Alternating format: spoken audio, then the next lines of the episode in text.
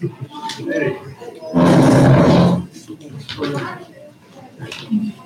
the Father, who are ever blessed, has called us to eternal glory in Jesus Christ. Christ without sin bore the sins of the world and laid his life on the cross that we might live forever. Who in the weakness of human flesh made manifest the image of thy perfection.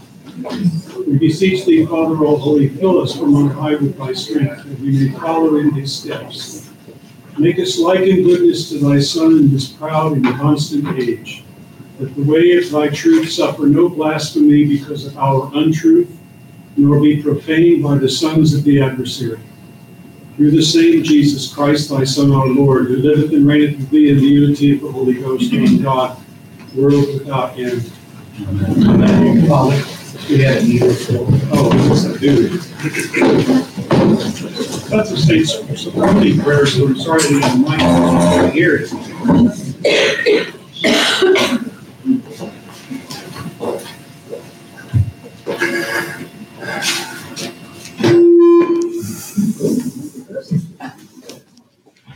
Need good help around here.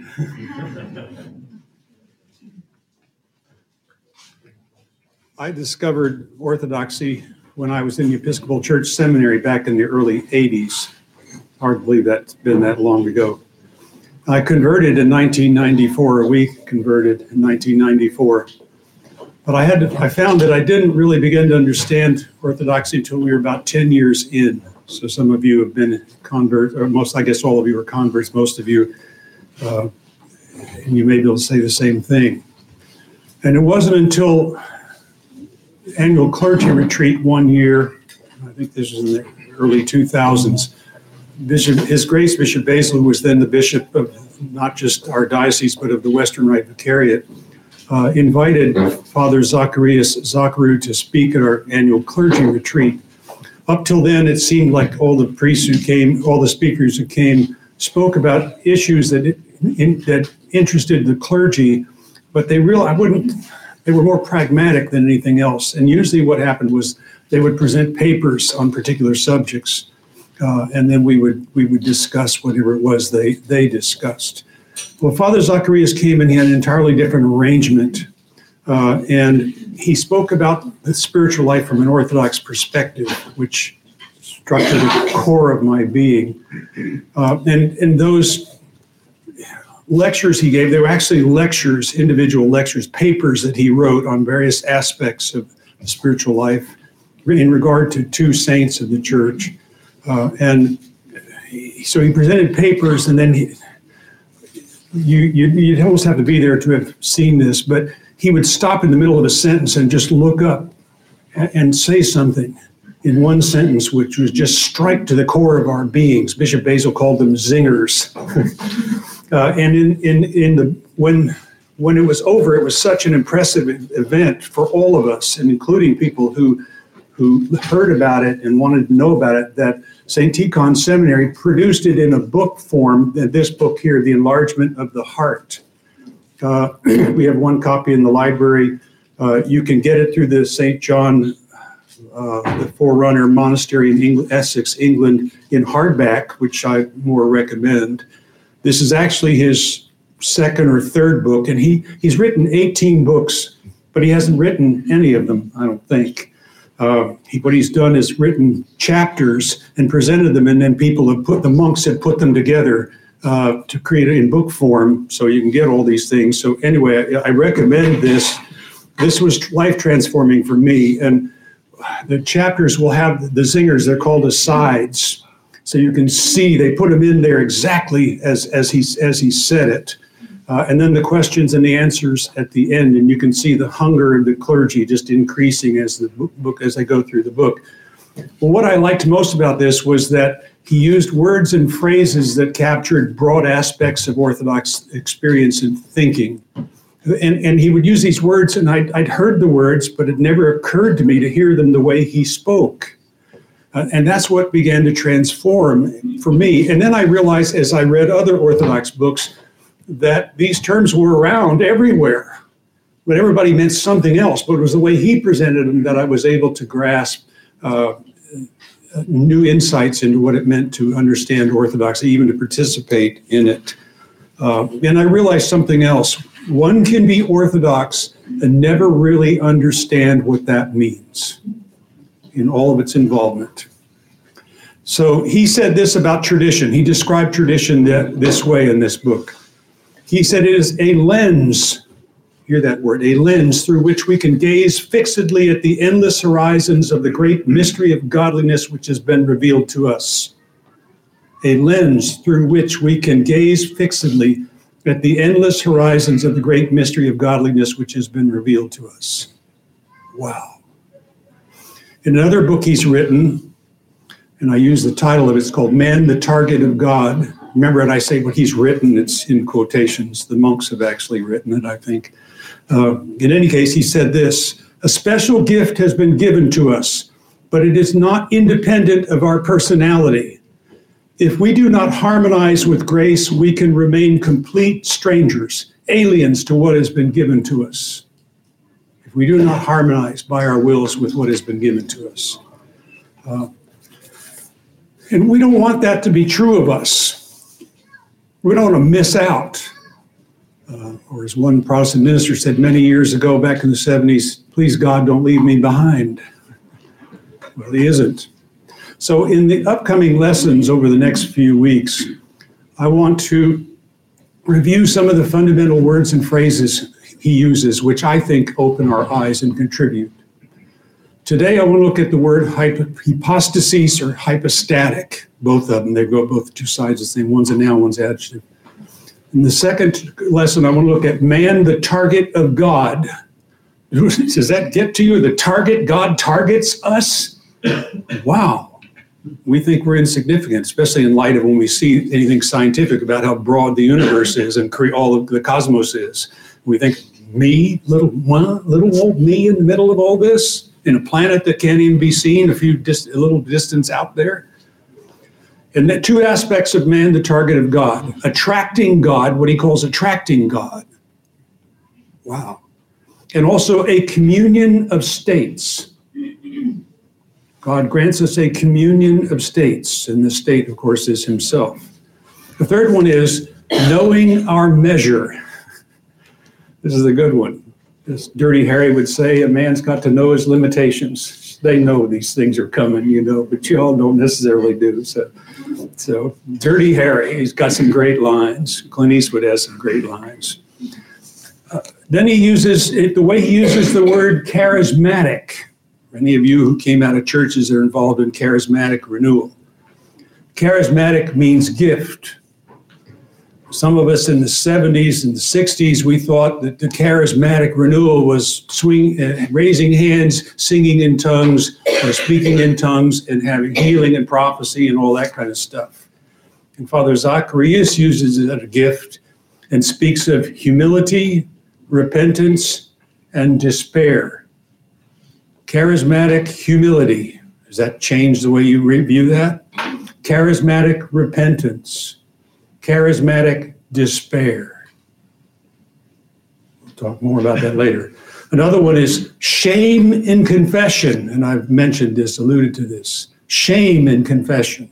We're all afraid to go to confession because we don't want to be ashamed, but that's the very thing that heals us.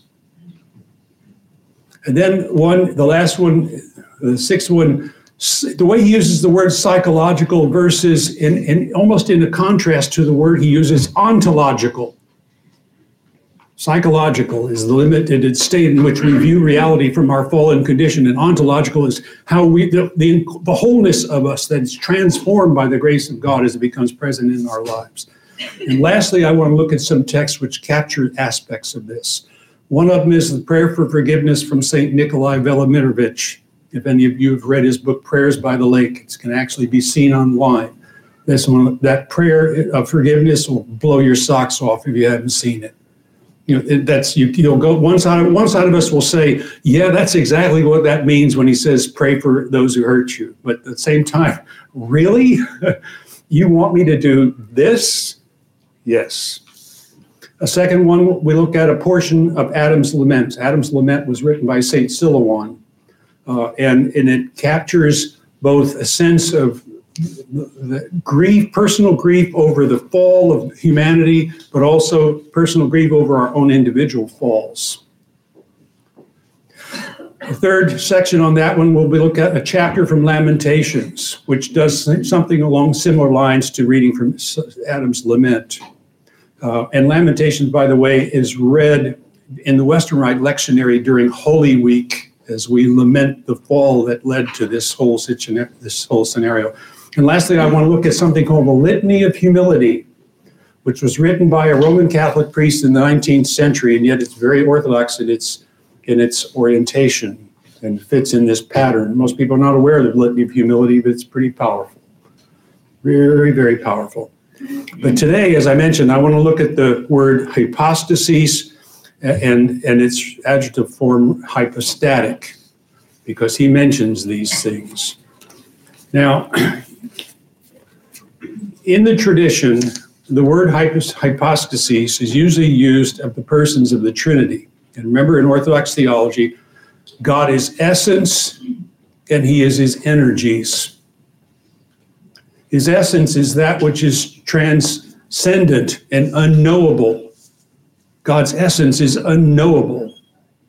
The Eastern Rite uh, Creed uses one essence with the Father and the Son, whereas in the Western Rite we say one substance. That's the Latin verb, word for the same thing in translation, but it doesn't capture quite the same uh, content as, as essence does. So God is his essence. We can never know God in his essence, but God is also his energies, and we can know his energies. And his energies are manifested as the Father, the Son, and the Holy Spirit.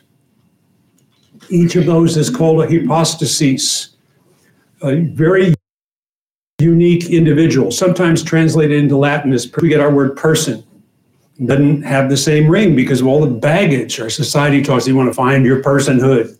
What does that mean? Well, we put it in this way, uh, and we'll find out. So it refers to God's energies, hypostases.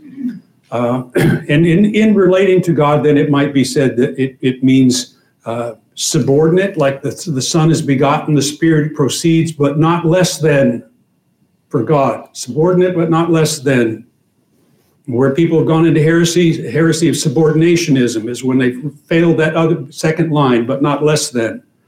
And so the Son and the Spirit are less than fully God. That's called subordinationism. That's a heresy. They're subordinate yet equal, sharing in essence. The Son shares the essence of the Father. He who has seen me has seen the Father. I and the Father are one, Christ said. Either he was crazy or he was truthful and right and right. But it's also person, that is personal. So God makes himself known to us, and hypostatic hypostasis captures that. He makes himself known to us as unique individual and, and participating in the unity of the Godhead. It's real, substantive. Christ is not a metaphor or a myth. He's real and substantive. And the word hypostasis in reference to him captures that but it also relates to us. And here's where it comes in handy in, re- in reading someone like any Orthodox theologian who mentions it. We are subordinate to God. We're not God, as much as we'd like to think we are. uh, we're not equal to him, but we share in his creative work, just like Adam did in the beginning when God asked Adam to name the creatures. We share in his creative work. So we're less than, but we share in his creative work. Each of us is a person, unique, individual, representing all things. Hear me, rep- each one of us represents all things. And I want to give you a picture of what that's like. This is from Alexei Khomyakov's book, The Church is One. This was written around 1850. So it's a long time back.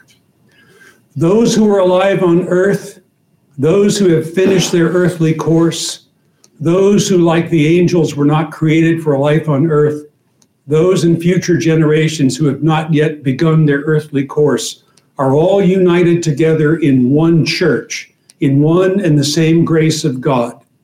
For the creation of God, which has not yet been manifested, is manifest to him and God hears the prayers and knows the faith of those whom He has not yet called out of non existence into existence. That's reality. Do we grasp that? Hardly. Hardly. And yet, we take a position there. We represent on behalf of God all of that. That's why we pray for the dead, you know, because we're participating in eternity and they're in eternity. So they still are. It's not like they're gone. That's a worldly concept, that's a fallen concept. They are. So to find this, to begin to participate in God and in this reality, is to find our hypostases, our real personhood, our true humanity, that which we lack, that which we pursue. You read, you hear the news and read the statistics, the suicides in America are up radically. Why is it? Because human beings have this part of us, this part of us that can only be filled this way, and it's a big empty hole crying out at us, fill this. And there's only one way to do it. And we're on that path. And if we don't do it, we have this big emptiness crying out, fill, and we can't. Nothing works, nothing lasts, nothing satisfies. And we're empty all the time. So Father Zacharias uses the word hypostases to refer to the whole human, that which God intended, that which we seek. And he calls it sometimes, as I mentioned, the hypostatic principle, that part of us that wants this. And so we want to discover our purpose, to leave a memory, to make a notable difference, to count, to find ourselves, to be ourselves. When we realize or begin to realize our hypostases, and the fun thing about this is it's eternal, it goes on and on and on and on. It does not like we just do it, you know, I do a few things and I get it. we get glimpses and we're being drawn in farther up and farther in, as C.S. Lewis said in the last battle of the Chronicles of Narnia. And so when we, we this is accomplished, it begins to be accomplished when we discover our purpose as co-creators. And here it is.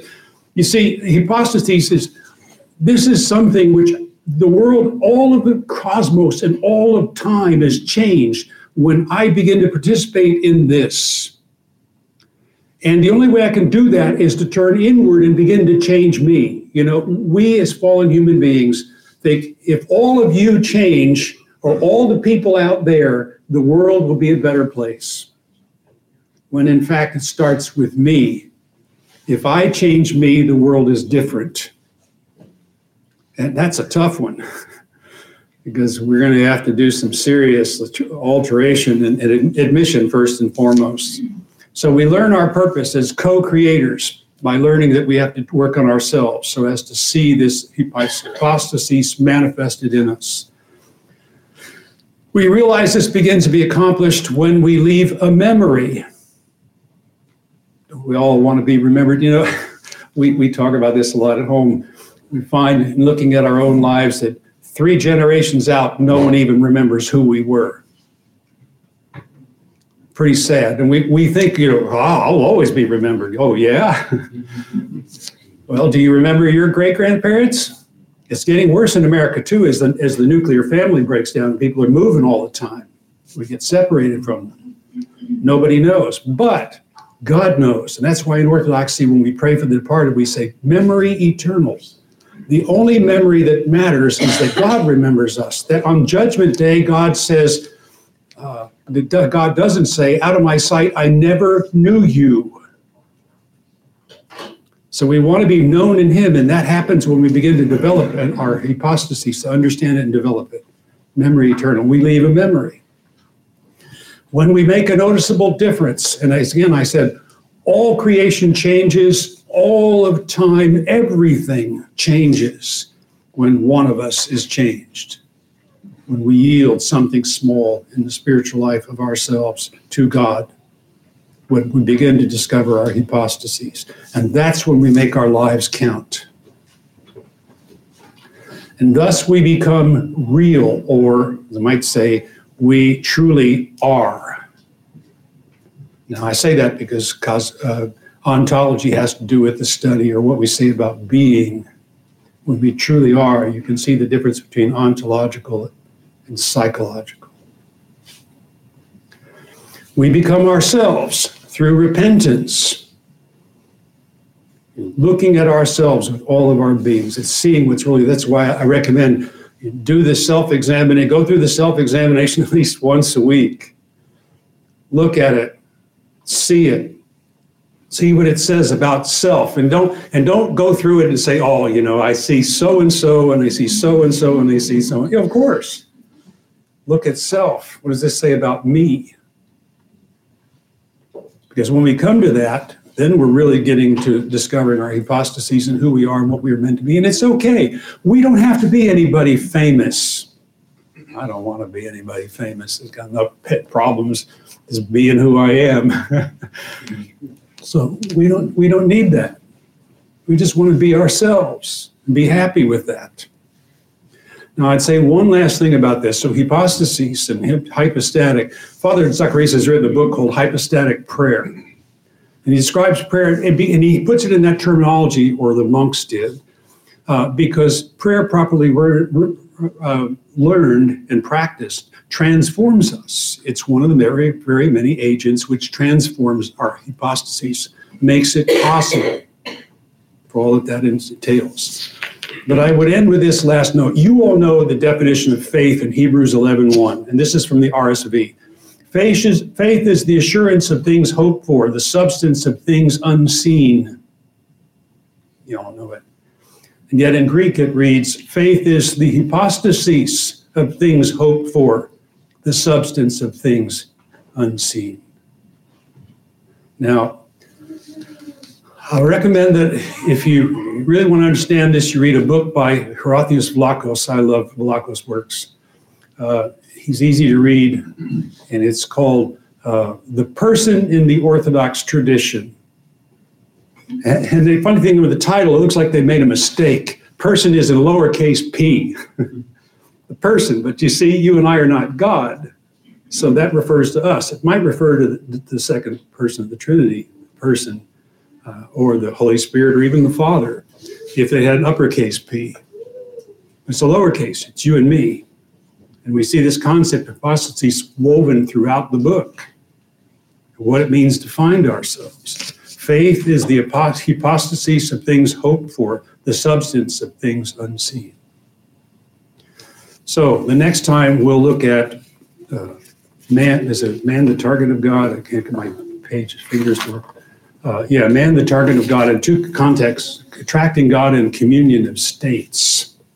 Now, based upon what I've just told you, you're already beginning to ascertain some of where that's going. Questions? Yes, um, I was just going to ask, because you've given so many good references, if you could possibly give us that list somehow, books that you just referred to? Like, like you mail it to him or something, so we can have it. Yeah.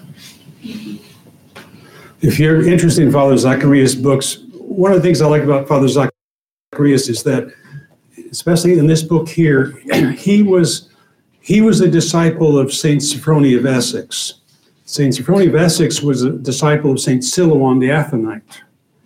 So you have a tradition, and I personally think that when Father Zacharias is gone, and he's nearly 90 now, that he'll wind up being sainted someday. I mean, the monks are so enwrapped in the tradition in, in Essex that they write the books for him. They take what he says and put it together, as I mentioned. But in any case, uh, there really is a threefold tradition here in terms of the tradition of St. Silouan, the tradition of St. Sophrony, uh, and the tradition of the church all passed off to us. That's what's so valuable to this. And you can you can find that list of books uh, if you if you if you Google uh, or go online and just try to get Saint Saint John the I think it's Saint John the Baptist uh, Monastery in Essex, England, and they'll have all his books and all Saint Sophrony's books Saint Sophrony did write his books. Uh, and when you've read all those, there's this, what, eight or nine Father Sophrony books and 18 Father Zacharias books. Uh, And they're, they're well worth having, believe me. Uh, So anyway, but I can send the list as well. And and once you've, once you've locked on and bought one, they'll send you a te- a, a text periodically that they printed something else, which is deadly. Very crazy to tell you. As soon as I see it, I order it, you know, sight unseen. Anyway. All right, thank you. We'll meet in two weeks.